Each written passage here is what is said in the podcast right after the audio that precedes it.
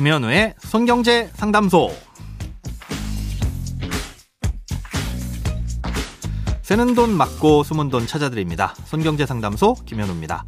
저축, 보험, 대출, 연금, 투자까지 돈에 관련된 고민이라면 무엇이든 맡겨주세요. 오직 당신만을 위한 맞춤 상담. 먼저 오늘 사연 만나봅니다.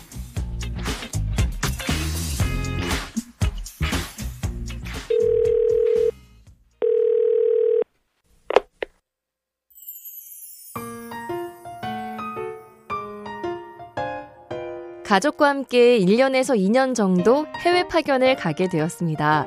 월급은 현지 법인에서 받을 것 같은데요.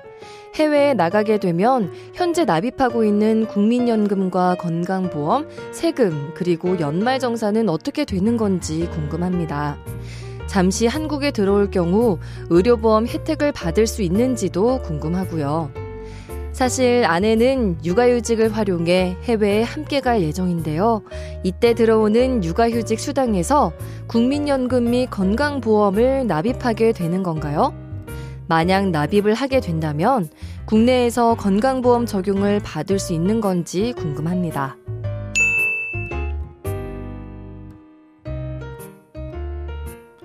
해외로 파견을 가시게 되면 아마 회사에서 대부분 알려드릴 텐데요. 아, 그래도 미리 참고하시는 차원에서 간단하게 먼저 알려드리겠습니다. 아, 일단 거주자와 비거주자의 개념부터 짚고 넘어가야 됩니다. 음, 우리가 일반적으로 말하기에는 뭐 국내 거주자, 해외 체류자 이런 식으로 구분을 하잖아요. 아, 그런데 각종 법에서는 어떤 사람이 어디에서 살고 있는지를 정확히 구분하는 말로 거주자와 비거주자라는 용어를 사용합니다. 뭐 일반인들의 개념으로 거주자가 국내에 있는 사람, 이 비거주자는 해외에 있는 사람이라고 이해하시면 됩니다. 아, 그런데 그 기준이 뭔지를 살펴보면 거주자란 국내에 주소를 두거나 183일 이상, 그러니까 1년 중 절반 이상의 거소를 국내에 둔 개인을 말하고요. 이 비거주자는 거주자가 아닌 개인을 말합니다. 중요한 건 거주자와 비거주자의 구분은 주민등록이나 국적 또는 뭐 영주권과는 별개라는 겁니다. 아주 쉽게 말해서 주민등록상의 주소와 무관하게 실제 생활을 하느냐가 중요하다 이렇게 이해할 수 있는데요. 뭐 주소지가 따로 없더라도 연간 절반 이상을 국내에 머무른다면 국내 거주자로 본다는 겁니다. 사연자분의 경우에는 온 가족이 해외로 뭐 1년에서 2년을 통째로 나가 계시는 거니까 비거주자겠죠. 자, 그럼 이 비거주자에 대해서는 건강보험과 국민연금은 어떻게 적용되고 뭐 세금은 어떻게 내야 되냐? 아, 일단 건강보험은 가입 대상에서 제외될 수 있습니다. 음, 해외에 나가 계신 동안은 해외 의료기관을 이용해도 따로 뭐 국내 건강보험 적용을 받을 수 없잖아요. 특별한 경우가 아니면 건강보험 혜택은 중단되니까 당연히 가입 대상에서 제외될 수 있는 거고요. 보험료도 납부를 안 하실 수 있는 겁니다. 아, 그러다가 국내로 입국하시면 그 즉시 건강보험은 다시 예, 적용을 받을 수 있게 되니까 예, 걱정은 안 하셔도 되고요. 국민연금도 국내에 소득원이 없을 경우엔 납부 예외 신청이 가능한데요.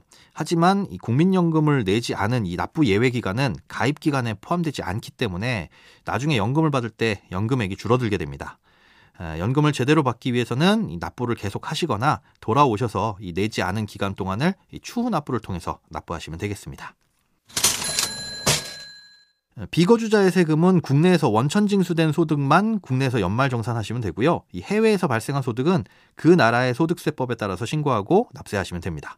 뭐 어느 국가인지는 모르겠지만 월급을 드리는 그 현지 법인에서 이건 알아서 처리를 해줄 텐데요.